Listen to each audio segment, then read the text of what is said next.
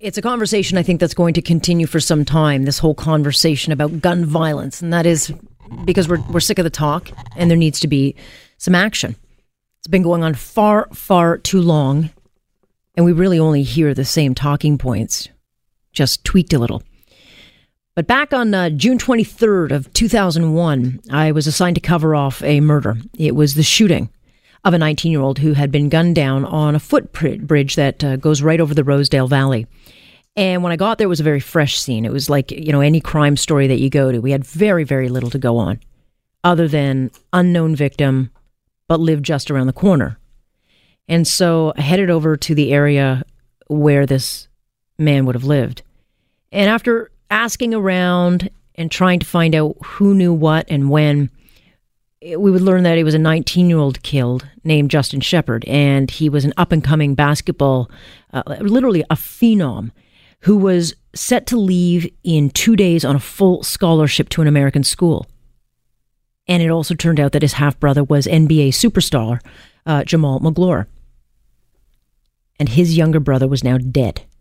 And the woman I would meet that day was heartbroken trying to make sense of why someone would kill her child. And to this day, no one has had to pay a price, other than, of course, this woman, who then, instead of going into hiding, you know, becoming angry, she decided to make her life about finding justice, not just for her son Justin, but for others who have been affected or taken out by gun violence. And she started a group called UMOVE, United Mothers Opposing Violence Everywhere. Audette Shephard has done everything possible to stop the kind of violence that killed her child. And yet, 17 years later, what has changed? Let's ask her. Audette Shephard joins me now. Audette, you know, it's hard to believe that it's been 17 years because I remember that day very, very well. And I remember meeting you that day and the pain you were suffering. And it's hard to imagine that 17 years later, we seem to not be any further ahead.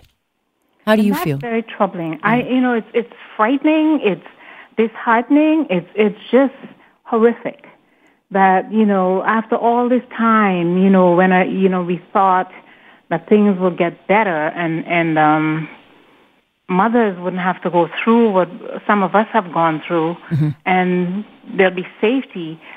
And and it's still it's getting worse, you know. And I always talk about the saying that says the more things change, the more they remain the same, and that is what troubles me more than anything else.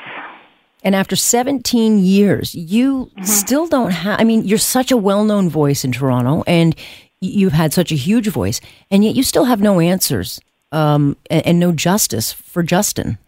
None whatsoever. But in my heart, mm-hmm. I've come, I've uh, come to the realization that there will be justice for Justin. Um, there may not be a legal justice as we have, but there will be justice for him. And there's so many mothers that are still crying out for justice. I mean, there's so much blood on the ground of our city crying out for justice, justice that never comes because justice delayed is justice denied. It's got to stop. One of the things after Justin was killed is, you know, you didn't retreat. You didn't just go on with your life in isolation. You made a purpose of speaking out and giving a voice um, from mothers uh, and, and, got really involved in um, trying to prevent and stop the violence. And what is it that is not happening that this crime and, and this gun violence has now gotten so much worse?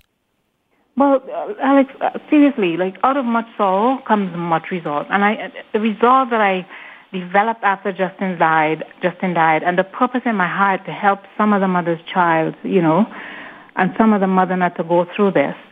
It, it's it's still a burning passion in my heart, and I think as as a city, as, as the people responsible, the, for the people responsible for running our city, mm-hmm. I don't think that this is a serious issue. I think, you know, sometimes we're playing a political game. You know, it's easy to talk the talk, sure. but we need to make this a priority. We cannot keep saying that the city is safe compared to other cities. Right now, we're not concerned about other cities. We're concerned about our city and the, our children that are dying in this city. And, and these are the things that, that irks my spirit, irks my heart, because we're not doing enough. Right. And so we hear the thoughts and prayers, and we hear Mayor Tory uh, and the police chief talking about Toronto's still safe, Toronto is the good. But optically, it sure doesn't feel like that because now Absolutely. we're seeing killings in the middle of, of, of the streets in broad daylight. Mm-hmm.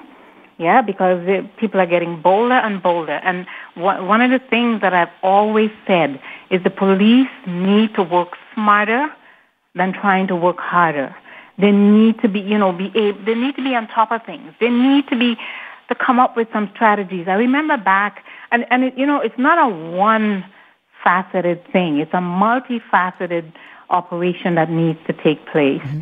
They need to reach out and involve the community if they can't seem to do it on their own. I remember back in 2005 when we had the, the year of the gun, you know, I, I saw how Premier McGuinty, Bill Blair, David Miller, they took these issues seriously and they came up and they were in the community coming up with strategies, engaging the community to come up with some vi- viable strategies that, that, you know, could make a difference.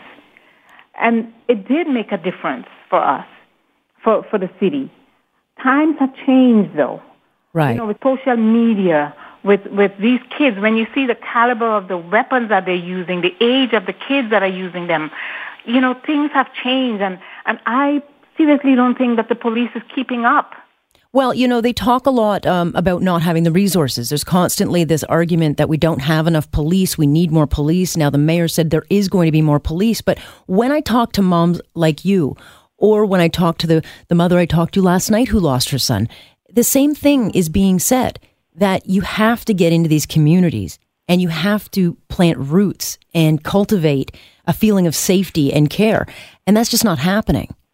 And the thing about it is, I don't know if maybe, you know, sometimes I feel, I feel like I don't know what to say anymore. I don't just don't know what to do.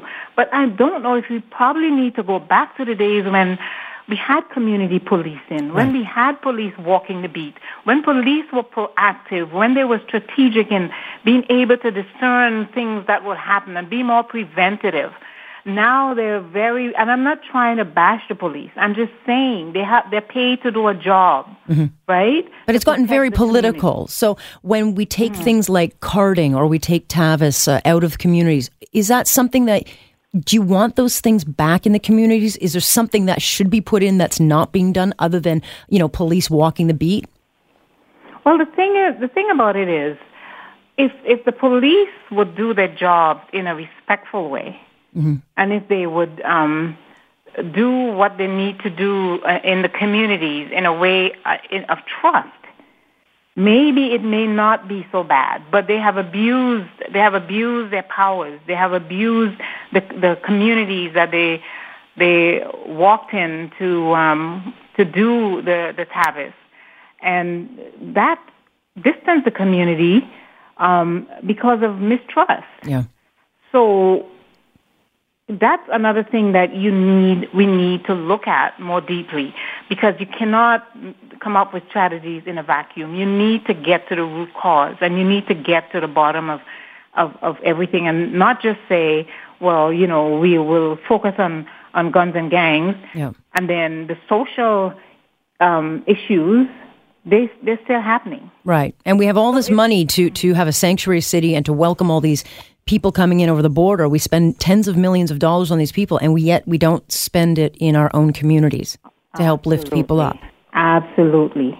You know, and that's where it goes. Like we all are accountable. We all have a responsibility, and we need to focus on the things that need to make a difference for the people that are already here.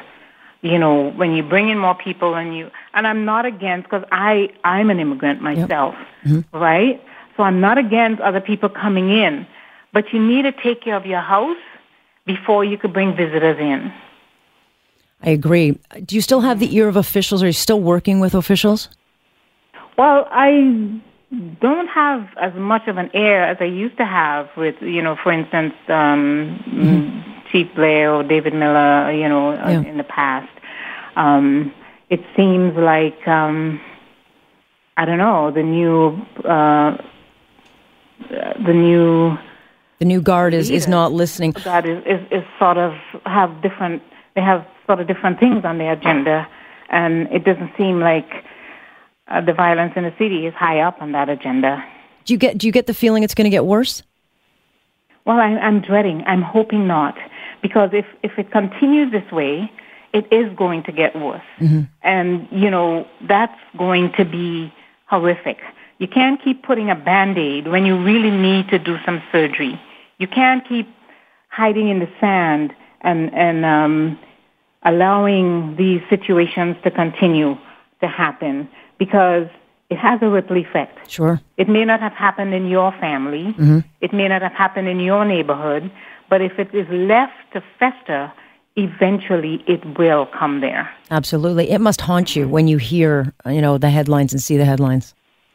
It does. You won't believe that after 17 years, you would think that I'm further ahead in, in my emotional um, healing but every time, and you know, I have mothers reaching out to me, mm-hmm.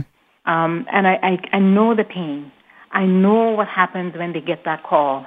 I know, you know, what they go through, and it just breaks my heart because the fact of the matter is, if it's not like, you know, there's a saying that says, one day for you and one day for me. Mm-hmm. And we are trying to do whatever we can so that your day doesn't have to come. And when I say your, I don't mean yeah, yeah. you personally, that something could happen mm-hmm. to make a difference. And the only way we can make a difference is to join together with cords of mutuality. We cannot keep working in silos and then when something happens, everybody jumps out and everybody has something to say.